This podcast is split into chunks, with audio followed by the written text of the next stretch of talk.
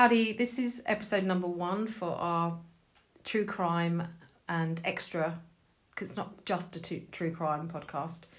And I think we wanted to just talk to you about how we met each other, because both of our partners say that we act like we're in a relationship. We're not, just to get that out. Not that that's a problem if you, you know, have a same-sex relationship. We don't mind what you do, but I'm a lot older than Maya, and so we often think that it's a bit, our relationship is a bit weird, isn't it? Because I'm... It's not your normal friendship, is it? No. So I'm in my 40s. And I'm in my 20s.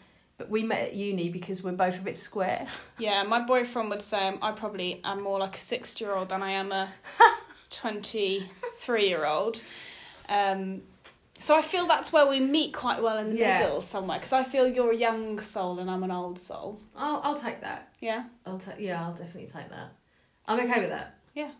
That's where we intersect. Yeah. That sounds a bit weird. No, that's a good word. I like that. Wow. Intersect. Intersect. Yeah.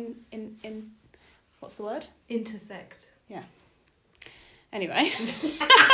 This is pretty much what it's going to be like, folks, so yeah, get used to it. Tara's got a good word brain. My brain struggles with words, as we'll find out later on. I'm sure we'll delve into that. Oh, we will. We definitely will. But because we met and basically bonded over our love of true crime, we wanted to start our podcast with true crime. And we haven't, to be honest, decided exactly how we're going to sort of structure it. We're going to wing it. Yeah, basically. But we always will have some element of true crime in it, I think. Sure. But we both listen to true crime podcasts probably a little too much. Maybe it's a bit more. I was listening to one today, actually, on the way to work. Too funny, that. Yeah. I don't know when I'm not listening to them. It's just like my car. Either when I'm in the car or in the shower is when I listen to my true crime podcast. I listen to it in the shower. Because my phone's waterproof, so I just put it in the shower. Oh, swanky. I know. Mine's not. So sorry. I have got waterproof. But even then, I just put it on the sink. Yeah, I put it as loud as I can. You're not worried it's going to go down the loo? No. Oh. Maybe that's my age. Or maybe I'm just a weirdo. I don't know. But I was gardening when I was listening to mine. Oh, fair enough. Anyway, yeah. So we listen to them... True crime podcasts all the time, and one of the ones that we've come across is called My Favourite Murder, and so we thought to sort of pay a bit of respect to them and give them also a shout out, because I have a greater respect for anyone that's doing a podcast on a regular basis. Some of these guys are putting out podcasts every single week, which I find amazing.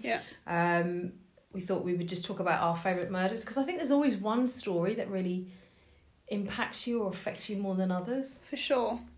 So yeah, check out their podcast. I think it was the first podcast that we both spoke about when we met. I think I said to you, have you ever listened to My Favourite Murder?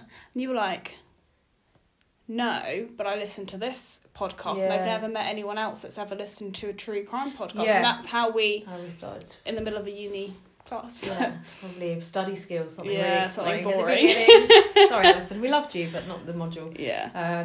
Alison was so cute. She was so sweet. But I think My Favourite Murder are pretty relaxed, and I think I quite like their style. Yeah, it's just chilled. They have fun with it. Yeah. It's not too serious, is it? No, and it is a serious subject, and there's by no means do we want to downplay the fact that the stuff is happening and really impacting people's lives and stuff.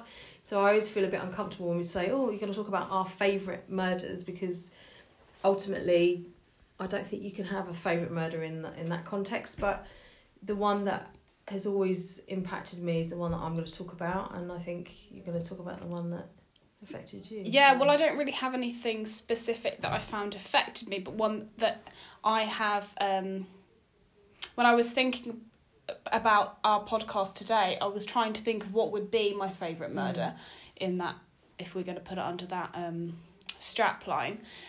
And there's nothing that particularly stuck out until I was sort of just Googling different ones. And then when I saw it, I thought, yeah, that's one that I remember as a younger...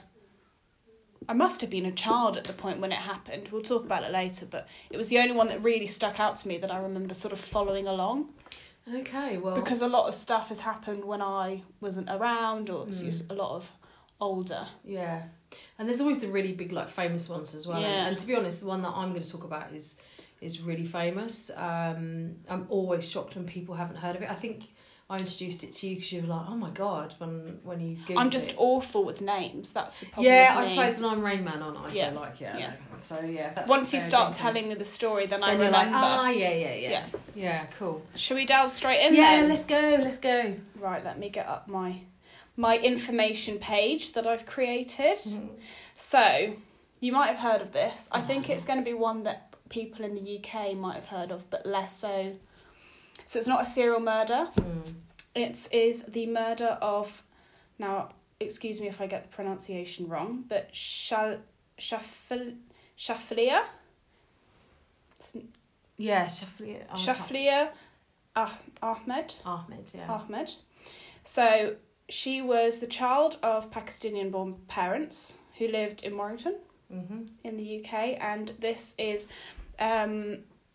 she was murdered by her parents, and it was a... Oh God, yeah. I remember. Do you remember this? Yeah. It was an honour killing. Yeah. But it went on for a long time before. Wasn't this the first like really well publicised honour killing? Because I think so. I think it's been going on forever, but yeah. I think this was the first one that was massively publicised in this country. I just remember it in the news. You know when you have those. Weird memories in your head and you're like, yes, I can remember the police talking about it and they didn't know it, and then there was this massive shock about the fact that it was an honour killing. And because that is a big thing in our country about the, you know, the different cultures, we have such a variety of cultures, and that's always something that's being talked about in our politics, especially at the moment with Brexit. Don't get me started. Let's not delve into that so soon. So anyway, she was an A-level student at the time of her death who hoped to become a solicitor, so super bright kid. She went on a trip to Pakistan early in 2003, where she swallowed bleach and was later reported a suicide attempt. This is sort of speculation because it's all hearsay by the friends and the family that are happy to talk about it, because obviously some of the family don't particularly want to talk about it. So whether we know, I mean, only she can tell us whether it happened or not, right? And she's not around to voice her own opinion. So that's a little bit, I mean, it's information that I found online. It would make sense with the story, but who knows whether that actually happened, but it leads up to why this might have happened. So her father claimed that it was a mistake, and that he contested that she had drunk this solution during the occurrence of a power cut, thinking it was a bottle of fruit juice. So he would say that she just made a mistake. But isn't he the guy that then killed her? Yeah. Right, so... who knows? Yeah. Credibility? Yeah. I don't know, I suppose you could be a murderer and not a liar. I don't suppose they're mutually exclusive. Exactly, I don't want to say, like, oh, it definitely happened, because who knows? But... I personally would be less inclined to perhaps... It's a bit of a background as to why things might have happened. Yeah, for sure. So, yeah, Dad's already a little bit ropey. She suffered extensive damage to her throat. Obviously, drinking bleach is not going to be good for you. Oh God, I can't even imagine. And so was having ongoing care up until the time of her disappearance.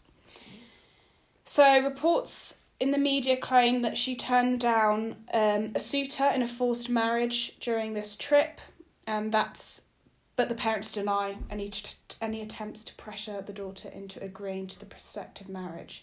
So that's sort of when we start to get a bit of information, but again, it's reports in the media, who knows? Yeah. You know, can you rely on those sources? We don't know. But again, it's a bit of background as to what might have happened. So she disappeared on the 11th of September 2003. She was missing for a week before her teacher, not even her parents, her teacher informed the police. Amazing. Which launched a major campaign to urge people to come forward with any information. And interestingly, actress, again, I'm going to get this name wrong, Shobna Gulati. Yeah. I don't know who she is. I think she was a big advocate for... I believe they're Muslim. Yeah, I don't know. You know, she was trying really hard to have a big, I don't know, understanding within that cultural bridge the gap between the cultures. Yeah. So she was a big advocate sort of for equal rights in the UK and stuff like that. Mm. So she was a big part of the campaign to find her, but the parents were really not very involved, which is very odd. The police kind of led the campaign and there was not much interjection by the parents to begin with. That's just like, I don't know. It already raises a few questions, doesn't it? When your own parents aren't worried about the fact that their child's gone missing for a week. Well, I find the whole thing that, the fact that the school had to report her missing. Yeah. I also actually find it's pretty shocking that it took them a week to actually report her missing, because I volunteer as a school governor, so I have an opinion here as a human being, not as a governor, but I know from my experience within the school where I volunteer at is, if your kid isn't at school, you get a phone call. Yeah. If you don't ring up and say, I was laughing and say Frogmella, but if Frogmella's not in class today because she's sick, if you don't do that, then they don't muck about. They're on you. So that, I think, that's pumped that school didn't. A week is... I think a week's a long time. I mean, how old is she? What, 17? If she's A-levels? Yeah, she was, I think, 16, 17. Yeah, like, that's... I know you're kind of on the cusp of being an adult, but I don't think it's cool that you're not at school for a week and nobody says anything. Why? Unless it was, who knows, they might have had half term. I don't know. Anyway, all a bit weird, raising suspicion. So, in February 2004, so this is about 6 months after she disappeared, After several police appeals, workmen found her body in the River Kent in Cumbria, which is about 70 miles away from her home. Mm. So it's actually not far from where me and Matthew went on our trip. Oh, yeah. It's near Kendal. Yeah. Up in the sort of Lake Beautiful District area. Really, really gorgeous. Mm. Unfortunate that's where she was either, I assumed, dumped rather than killed. Probably. Unfortunately. So, because she was left in a river, her remains, obviously 6 months later, are really quite... Oh, God. It took them 6 months to find her. Yeah. Identified by her dental records and jewellery, so really, she was... Yeah. Lucky to be found, I suppose. I know, right? Seriously. That's messed up, man.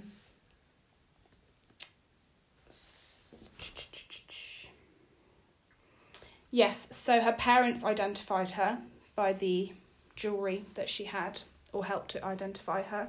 The cause of death couldn't be determined by the coroner at post-mortem because of the extensive decomposition, leaving the police to believe that her remains had been left there since the day of her disappearance, or not long after.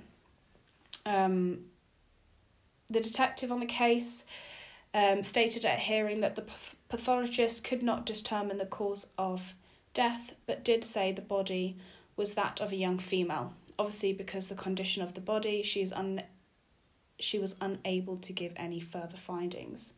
There was a further post-mortem that was conducted by another... Mm.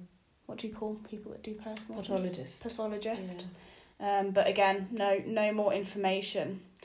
Which I think is why... So this case went on for quite a few years. Mm. And without any evidence, they can't do anything. Yeah. So this is when her parents came forward. So her dad was a taxi driver. Mm-hmm. They were arrested, but released without charge after... along with 5 members of the family. So they obviously were suspicious of the family, but they didn't have anything on them. Yeah. So they couldn't do anything about it. That must be so frustrating. So frustrating. Because you probably know that they're totally in it up to their eyeballs, but because you don't have the evidence. But then I suppose that's the whole point of having a legal system, which... Yeah. Yeah. And actually one of the documentaries I watched last week, which is... brought up this case, because I think that's why I have this connection with this case, because I've seen it. I think it must have been in the background or something on the news when I was younger. Mm. And then there was I think Channel 4 did a documentary called Crocodile Tears. Oh. Have you heard about this phenomenon? I don't know. I know the phenomenon of Crocodile Tears. Yeah. But I've not seen the documentary, which is obviously... Yeah, it covers a couple of cases. I think about three or four cases. So many of these people that do this, though, that pretend that they're really devastated and actually they're full of crap, basically. Yeah. So this was one of the cases on there, because they did do a few media campaigns or releases where they, asked for people to come forward or whatever. And there was just a real sense of they were doing it because they had to and not because they wanted to. Yeah. And they weren't really saying, oh, we're devastated and this, that and the other. It was just very much we need information, which is not... everyone grieves in different ways. I think that's the thing, though, isn't it? Like, people have all these ideas about how you're meant to grieve, and I think grief is so incredibly personal, and I don't know. I'm just thinking about my own experiences of grief, and looking back, I can't really tell you how I was behaving, because I was so in my zone myself, I was so in my head, so I don't really know how... And I've seen these people, the people that... For the Crocodile Tears, there's one case that I think you know about her, the Tracy Andrews one, which is fascinating. We'll cover that one then. She was a proper wrong one. And I think that you have to sort of think about... It was the road rage one. I can see your brain wearing... My brain's trying to... You're just ticking... I'm trying to find an image in my head. Yeah. Oh, honestly, yeah, really weird. But yeah, I think it's sort of... It's really easy to come to a judgment of you should be doing this and you should be doing that. It's like, I find the whole hysterical thing a bit weird, but then some people culturally, that's how they express themselves, whereas in this country, you're meant to do stiff upper lip. And yeah, some people don't look at all upset. Yeah, but it doesn't mean to say they're not upset. But I'm obviously, in this case, it's different, because we know that they actually... Yeah, well, they're both... They've been... Convicted now, which we'll get to in a minute. Sorry, I interrupted. My bad. No. Do feel free to interrupt and interject. As long as it's not the dog barking, we'll be all right. Yeah. Let me find where I am. 1 second.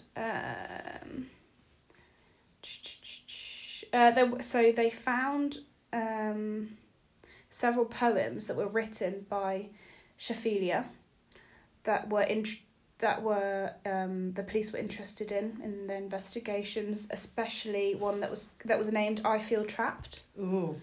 Poor girl. The poem reflected on her utter despair and emotional state, describing a hopeless life, a family that ignored her, and that she had run away from home several times in the past due to tensions in her family. Mm-hmm. A friend also recollected that on one occasion she had been branded a slut by her mother and just because she'd simply chosen to dye her hair and wear false nails. I think a big part of what people were describing is that she was becoming too westernized. Yeah, I remember hearing about that, and it's I find it really interesting, because I think I was listening to another true crime podcast, and again, there was something... It wasn't in this country. It was, I think they were in Australia or Canada or somewhere. Yeah. And it's really ironic, because these people move from wherever they've moved from, their family moves to make a better life, which I have no problem with that. I think it's the right thing to do. Why the hell would you judge somebody for that, for trying to want to better themselves? And then they obviously want to maintain their cultures and their religion and their belief, which again, I think is fine. But unfortunately, there's sometimes that clash between, particularly, I think what happened with this other one, I can't remember the details, but she'd been in, I think it was Australia for since she was one. Really? So you're basically Australian, aren't you? Yeah, you are. And it's the same probably for Shafilea, you know? She'd been educated in this country. She probably had people who'd been born in this country and lived in this country all their lives, so that English, British, whatever you want to describe it as, and... I have friends that have that kind of lineage, and it can be confusing. Super confusing. Especially, she's a young teenager, and she just wants to do what all her other friends are doing. I know you're much closer to being a teenager, but I'm really glad that... I hated being a teenager. Did you? Yeah. I probably didn't really act like a teenager. We should dig out some like hideous teenage photos, because I was a teenager in the 80s, right? Have you seen it? Stop! You're just laughing now. Have you seen the fashions of the 80s? Oh, it's coming back though. All that stuff. No, it's not for me. No, not for me. Definitely not. Rah-rah skirts and... Ask your mum about rah-rah skirts. She'll know all about that. Oh, she was like a full-on hippie. Oh, was she? Oh, yeah. Brilliant. My mum was brought up in a hippie commune. Stina is a hippie. She's a hippie. Yeah. She's a Danish hippie. That's right. Moving on. Sorry, yeah, bumbling. That's all right. We'll just keep sidebarring. Which is fine. We can do that. All things welcome. So, a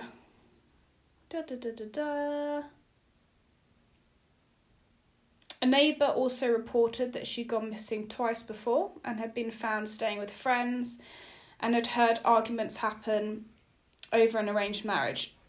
Again, all these things are sort of leading to, okay, there's definitely a family dynamic here that's not quite working. It makes you think that bleach thing... But again, none of it's evidence. I know. It's all hearsay. So at this point, the police have nothing on the parents, but there's a lot of suspicion in the air.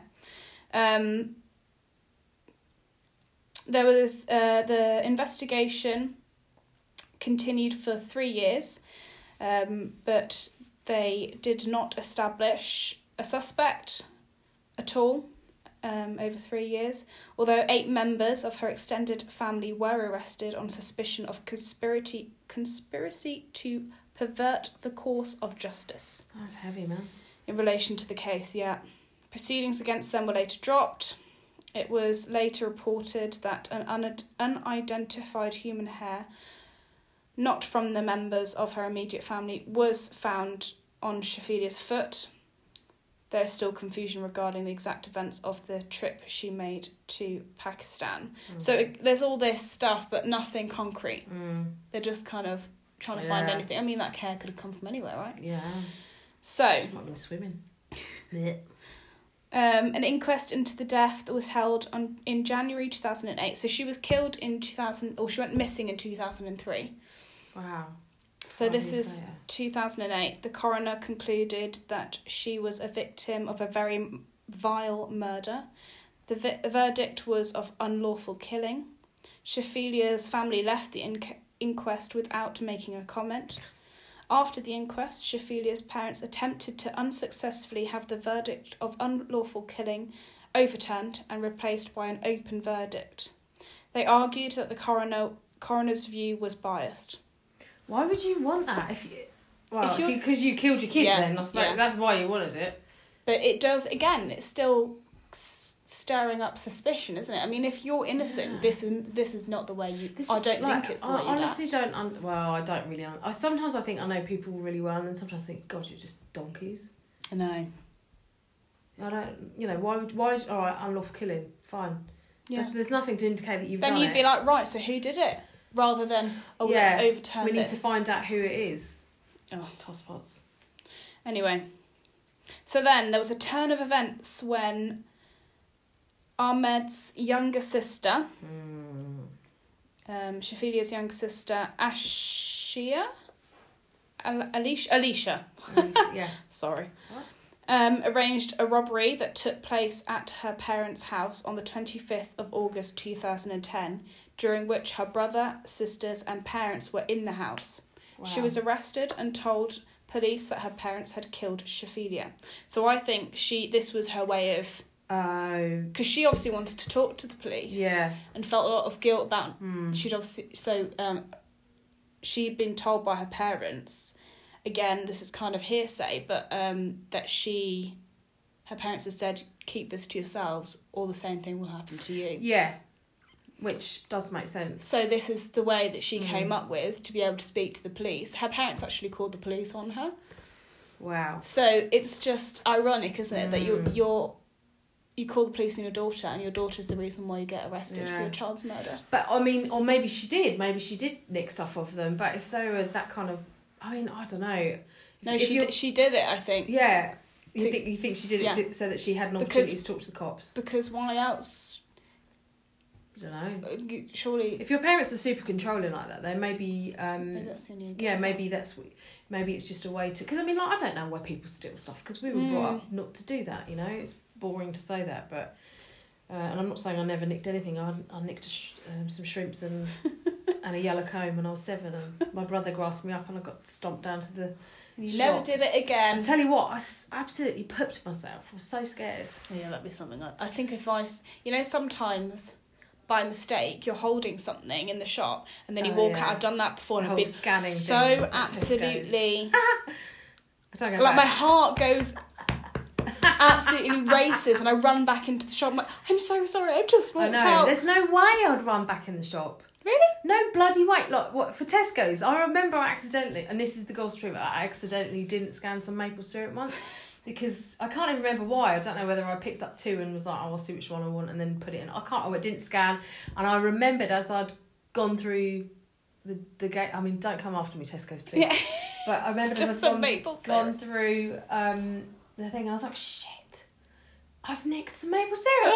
There's no way I was going to go back. Because I wouldn't want to feel like a scumbag. Yeah, I know. And I genuinely didn't mean to nick it, but I genuinely obviously did not go back and pay for it. So yeah. My bad. Yeah. Well, I'm sure I've been overcharged for things in the past at Tesco, so... Yeah, man. I think it equals out, doesn't it? Yeah. So anyway, yeah, so that's the... that's how the parents were finally sussed out, is their daughter's confession. So when they went... Did they go to court? Did they ever admit it? At court. Hold on.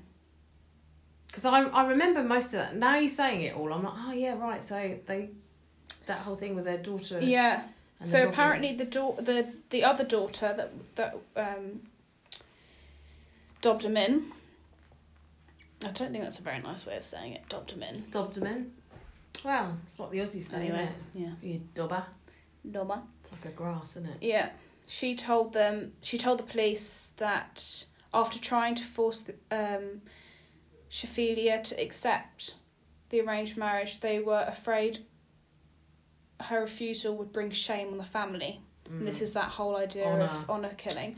Her father put a plastic bag over her mouth and suffocated her to death. Oh my God. On the 7th of September 2011.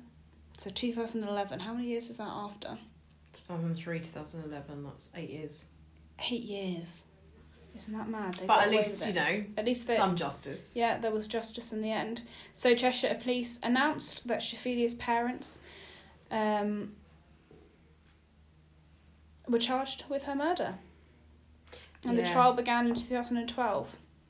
They were both found guilty of murder and sentenced to life imprisonment with a minimum term of 25 years. Cool. Yeah.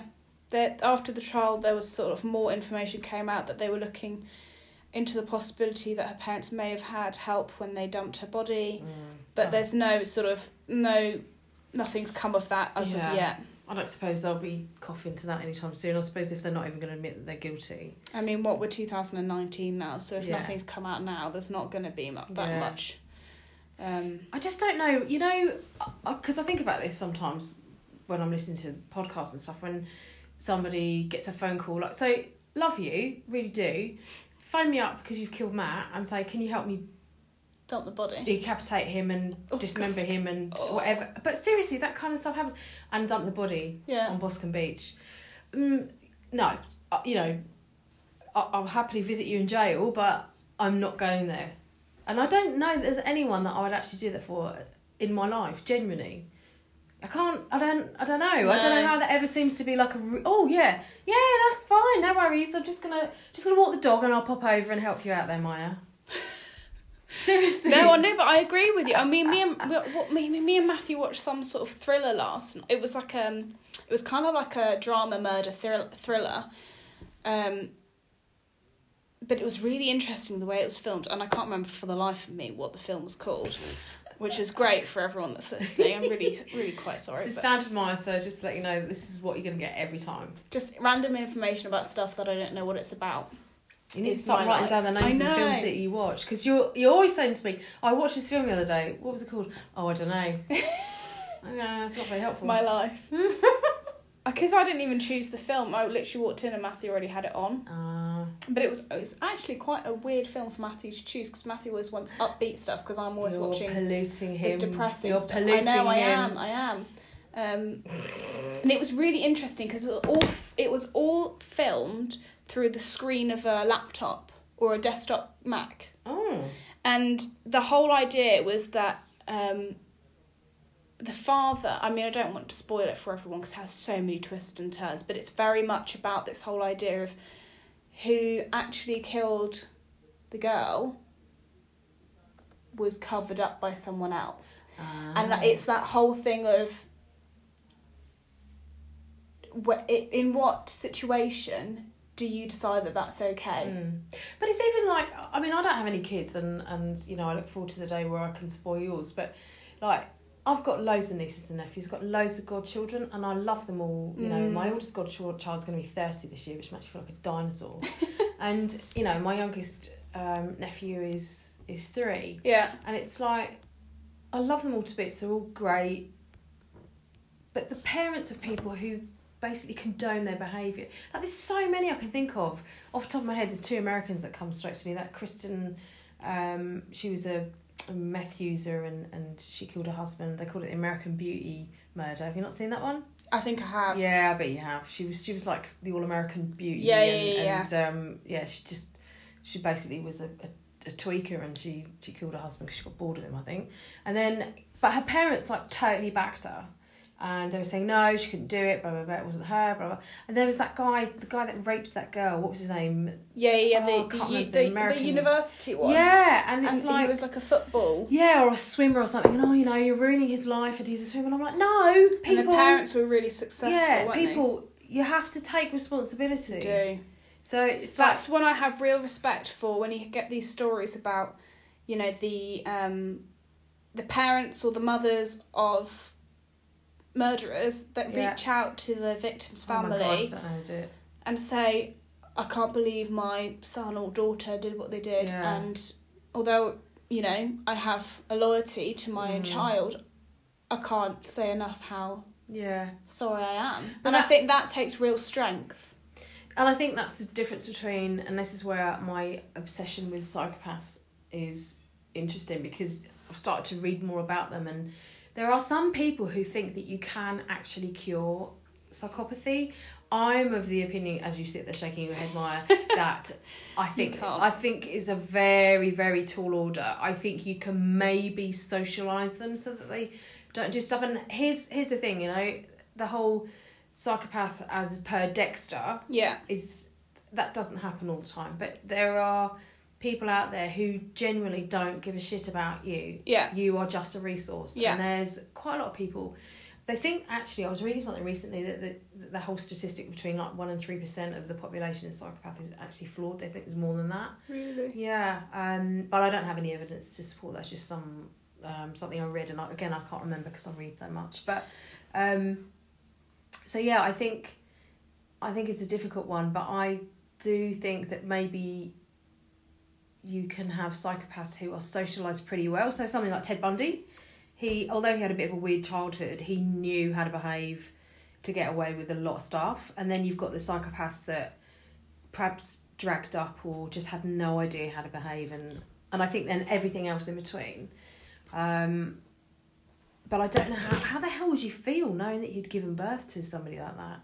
I don't know, it must be such a difficult dilemma to face as a mother or father. Yeah, I think the same again of the mothers and fathers of victims. Yeah, for sure. That reach out to often the murderers or the murderer's family with completely graciously. There's an American woman who actually, I don't think she adopted him, but there was like her son was young when he got murdered by a young man, and she actually became friends with this guy and forgave him completely, and was friends with him and like gave him a place to live or something. Really? Something completely mad, because I believe that you should forgive as much as you can, but I don't think I could go there.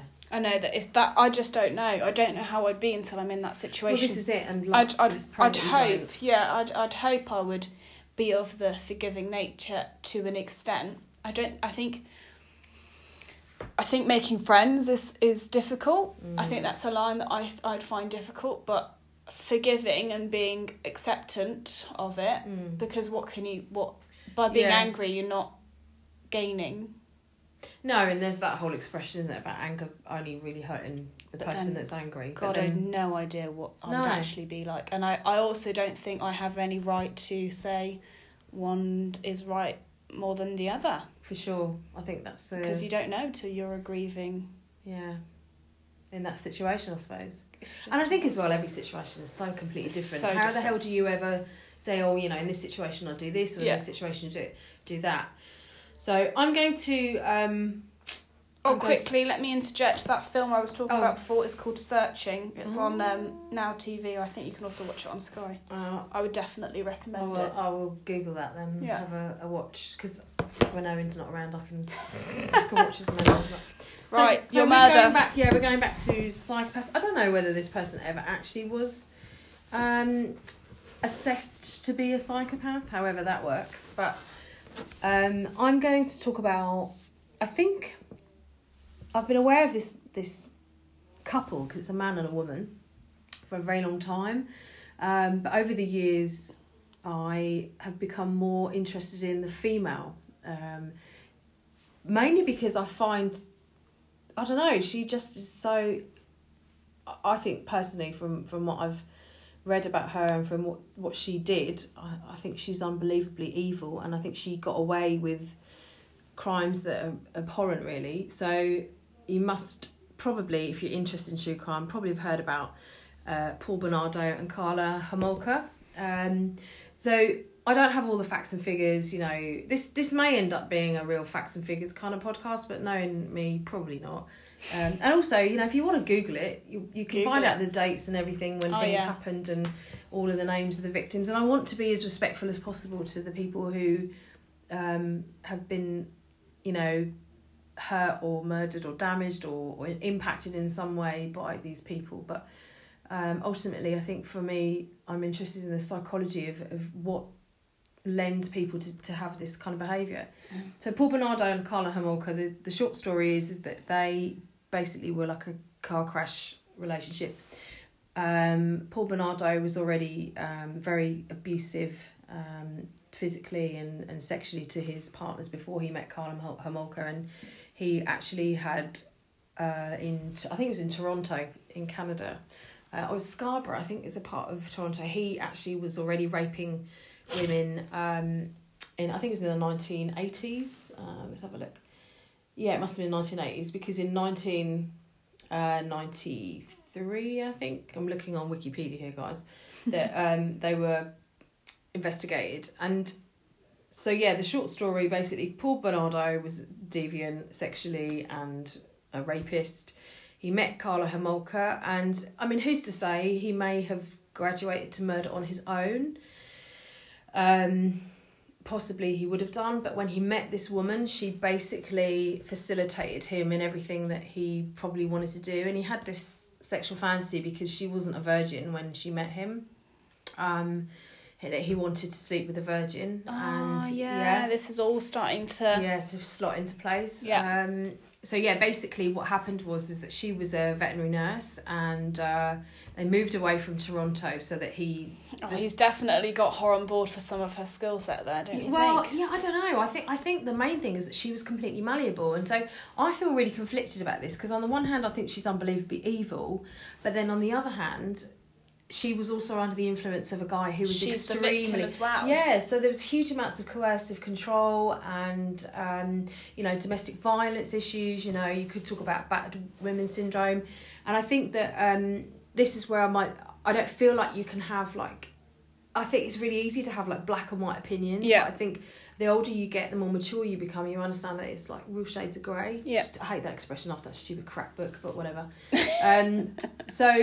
Basically she had, I can't remember the drug that, but the long and the short of it is that her Christmas present to him one year was that she drugged her sister, and her sister's virginity was going to be, and actually her sister was 15. Oh, this is just... Yeah, her sister's virginity was going to be, so sad.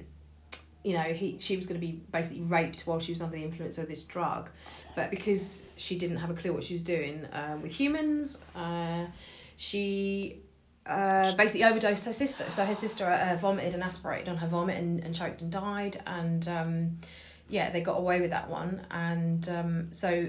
But at that point, to not wake up and be like, oh my God, what am I doing here? Yeah, exactly. It gets better, but or not, as the case may be. I mean... Yeah, it gets more brutal. Yeah, disgusting, basically.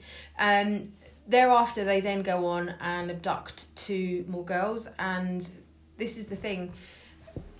I mean, you know my bias about how people behave and their assumptions about how women don't commit really bad crimes. And this is why this woman, Karla Homolka, really intrigues me, is because she would go out with him in the car in this area where they lived after her sister had died, and they basically found two other girls that they kidnapped and tortured and raped and did all the things, you know, basically there was like sexual slaves essentially, and then they killed them once they'd had enough of them effectively. And so she eventually, I can't remember what it was that got the police's attention for him. I think it might have been a DNA. He was arrested because there was a photo thing of him as the Scarborough Rapist guy, and he was possibly arrested of the DNA. Sort of eventually got tested like 18 months after his DNA was taken. Yeah, and so I think because the police were involved with him for that, it all then came out about these other two girls that had. Again, and they'd been dismembered and left in concrete blocks in some river in Canada. So these poor girls. Yeah, and I think these girls were also a little bit, I don't know if they were trouble girls, or I think one was abducted in like a church car park, but she was with him. I think she made it easier for him to abduct these women because obviously she was in the car with him. Yeah, and if you're going to be abducted... you're going to be more wary of a man on his own than you are going to be of a man and 100%, a woman. 100%, yeah, exactly. And, you know, we do it all the time. We drop our guard when perhaps we shouldn't perhaps do that, you know. Yeah. And I'm not saying you should go around being on guard all the time kind of thing. But so she was totally complicit in this. But what happened was, and this is the thing that, I mean, the shit hit the fan, I think that's the technical term for this afterwards, is what happened is when he was arrested and she was also then arrested and it all came out. Yeah. And she was playing the whole, he's domestic abuse. I mean, just some of the stuff that he did. I won't go into all of it because I don't really want to spoil it. If you want to go out and look for this, the information's out there. Yeah. But some of the stuff that, you know, one of the things that I read and have heard and mentioned, and I can't cite the place where it came from, but there are people that said that he basically pooed on a piece of toast and made her eat it. And she did it. Oh my God, that's disgusting. I know. That he had some weird stuff going on. He was a vile piece of crap. But then you kind of have to be to do that kind of thing, don't you? And then, like I say, this is where I feel really conflicted because she stayed with him. She was obviously being abused by him. She was physically abused by him. She was sexually abused by him. You know, he was putting her down constantly. All of the stuff that guys do, you know, psychopaths do to control women in that situation. However... and she used all of that when she made this deal. She made it like a plea deal with the Canadian government. So when they were like, you know, nicking him, basically getting him done for killing these two girls and also her sister, she was saying all this stuff about her being abused. But eventually, I think it was about 2 years after, they found a video of her when her sister was being... sexually assaulted and basically dying. Yeah. And she was way more involved in that than she ever made out, and to the point where she was actually raping her sister as well. And this is where I'm like, yeah, she, you know, the whole Canadian sort of legal system said that, you know, they made a deal with the devil, but they didn't have all the information. Yeah. So, yeah, I think... So, are they both in prison now? She's not. Her term was really short. It was something like 12 years. God, that's scary. She's actually out. She's got a different name. Her new name is Leanne Teal. So, her identity is not secret? No. So, I think she's... So, she's chosen to change her name? She chose to change her name. She went to French-speaking Canada rather than Quebec... rather than, you know, the English-speaking Canada, because it was the story about them two was less well-known. Yeah. She met a guy, she got married, she's had kids. I think she's got 3 kids even. I mean, can you imagine your mum being Karla Homolka. God, those poor kids. I know, right? No idea. And yeah. How are they going to react if when they one day find out that she was implicit? No. Involved. Complicit. Yeah. Well, yeah. I mean, she was, you know, she was a huge part of this thing, and also the fact that, you know, if it wasn't for her, her sister would still be alive. I mean, can you imagine that conversation, Mum? Where did you ever have any brothers or sisters? Oh yeah, I killed my own sister. Yeah. Like what? Because I wanted to give her virginity to my then husband, who was a complete psychopath. Yeah. I mean, days. I'm sure you would never have that conversation. Probably just pretend your sister never existed. But... Apparently, the Canadian press found out where she was living with this guy, and you know, it was all love, jug, dream kind of thing, and so. Obviously her kids were at the school, and it's not her kids' fault, right? It's not her kids' fault that she is a piece of shit. But ultimately, I mean, can you imagine if you're a parent at that school and you found out that not only was there a murderer in your community, somebody that you didn't realise was a murderer, she was just a soccer mum, as they call it in America, you know, she's just driving around picking her kids up from school, taking them to school. I think she was knitting some stuff as well. She's selling her stuff on. Seriously, a parallel world. I know. I'd say knitting because you said knitting, but she was sewing maybe. Yeah. And then you find out not only is this person a murderer, but she's one of the most famous murderers in English-speaking Canada. I'd lose my shit if I found out that Karla Homolka was a parent of a kid at one of my niece's school. I'd be packing up my bags and heading out of town. But that's the thing. So. I know I haven't gone into all the details. I probably will cover that in full, you know, do the full research. That would be cool. Story, because it's not as straightforward as I'm making it out to be. And I don't think it ever is, but for me personally, I think in this situation is the thing that's terrifying is it's really, I mean, her parents, not only have they lost a child who they thought they lost to, you know, I think they called it alcohol poison. I think they thought she got too drunk and because they plied her with alcohol. Then I think it's halothane they gave her that made her vomit and aspirate. So they, you know, they were like, oh, you know, our kid died. And then they find out not only did their kid die, but their kid died because of their daughter and her husband who they'd welcomed into their family. And then also a few years later after that, they realised that not only had their kid died, but their daughter had raped her own sister to satisfy her husband's sexual deviancy. I'm like, I can't even begin to imagine how the hell I don't know if you can. I mean, I'm a great believer in being positive and seeing the light in every situation, but holy to find the light shit. In there. Yeah, like poor people. And I just find that mad that she's I mean, I'm very much innocent until proven guilty, but she's been proven guilty. Yeah, and they've got video evidence.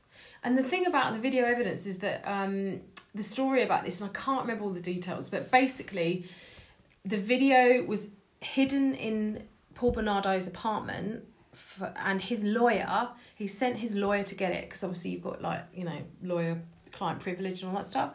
He sent the lawyer to get it and told him not to watch it. So what did the lawyer do? He watched it, yeah. I can't remember if I'm making this up or not, but I think it just messed with this guy's head so badly. That I don't think, you know, he had to have like therapy and stuff afterwards because he said surprised.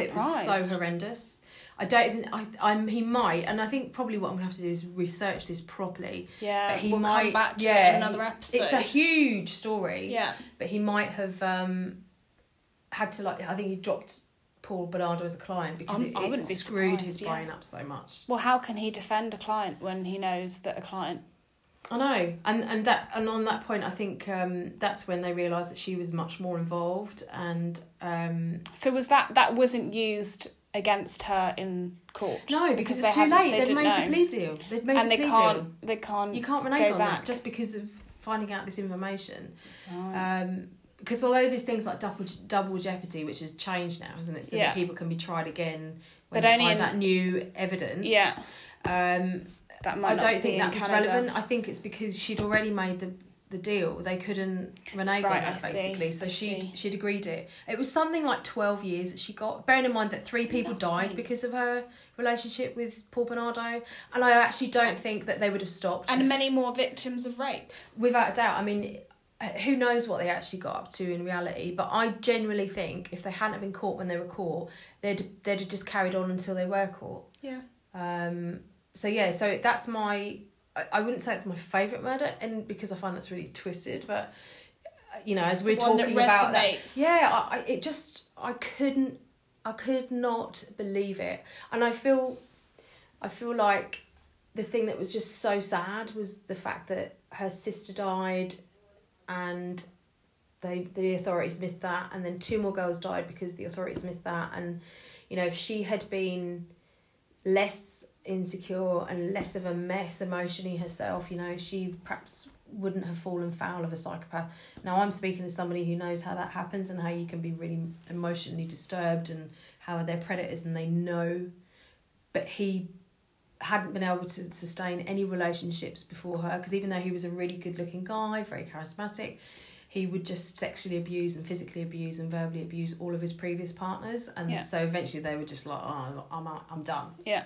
But Karla Homolka and Paul Bernardo, they were like an evil match made in heaven. They kind of... It was something about those two. I suppose it's a bit like Bonnie and Clyde and these kinds of personalities. When they meet, they become toxic and... They almost become like greater than the sum of their parts. Yeah, you know? They sort of enable each other. Yeah, without a shadow of a doubt, you know. I think he may have even told her that he was a Scarborough Rapist, and she was okay with that. And I you know, however messed up you are, I think, again, it's like the whole thing about, oh, you know, can you help me chop up this body I've got here and bury it or whatever. It's like, I don't... Sorry, Tara, but I'm going to have to decline. Yeah, so my husband came around and said, oh, I just want to let you know I've done this, that and the other, and... rape was on that list, I'd be like, yeah, love you, we're getting divorced. Yeah, see you later. Go sort yourself out. Yeah, too right. So yeah, that's my my story. I will do a proper... Yeah, I think we should do a real deep dive into that one. Yeah. Because I think it's a very shocking but interesting case. Yeah. I'm sure that there's been books written about it, and she's still absolutely despised in Canada because she... essentially got away with murder. Yeah, I'm not surprised. She got out. I don't know if she did. She served her full term. I mean, Paul Bernardo's been trying to get out of jail, saying that he's... So has he got a life sentence then? Yeah, they threw the book at him. But I almost feel like... I don't like the guy. I think he's a scumbag. But I almost feel like they had to do that because they cocked up so massively with her. Yeah. And, yeah. I think they call him like the Ken and Barbie killer. I think that might have been the name because, I mean, you've got the pictures on your phone. I was just looking because I'm a visual person. But they do. There's something about, in the eyes. Yeah. Something just doesn't look right. See, for me, I don't know that I would have said that if I mean, they look so 80s. Such a hideous, like, a wedding attire. But, but I mean, look at the bruises. Like, you see that picture there? If you Google, there's a picture of her with, like, 2 black eyes because he was... You know, abusive. Beating the crap out of her. But I still don't think that that's an okay reason. And I think this is her now, right? This is her now. Is it? Oh, maybe. Children are innocent. Yeah, well, they are, but it's like, what do you do, eh? That's one of the... Yeah, oh, my God, hideous. I mean, she obviously has... Yeah, Ken and Barbie killers. Yeah, he obviously really, really beat the living shit out of her on a regular basis, but... I'm, you know, I just don't think that that's an excuse for killing 3 people. No. I just don't. Or facilitating somebody so that they can kill them. But she, you know, I think the thing that disturbed me most about all of this is that she did what she did to her sister and then went on and did more. And that is the thing that will always, I think, disturb me massively. It's just a really disturbing case, isn't it? Yeah, for sure. So I think that's... have we got anything else that you want to share? I don't think so.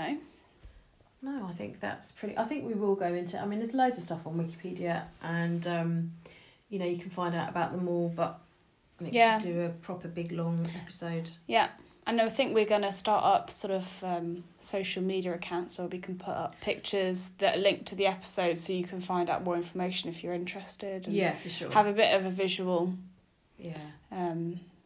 Reference to go with the podcast, because I mean that's something that I've always found really helpful when you watch podcasts. Yeah, cool. I thought that was the dog coming in, but it's not. No, it's not.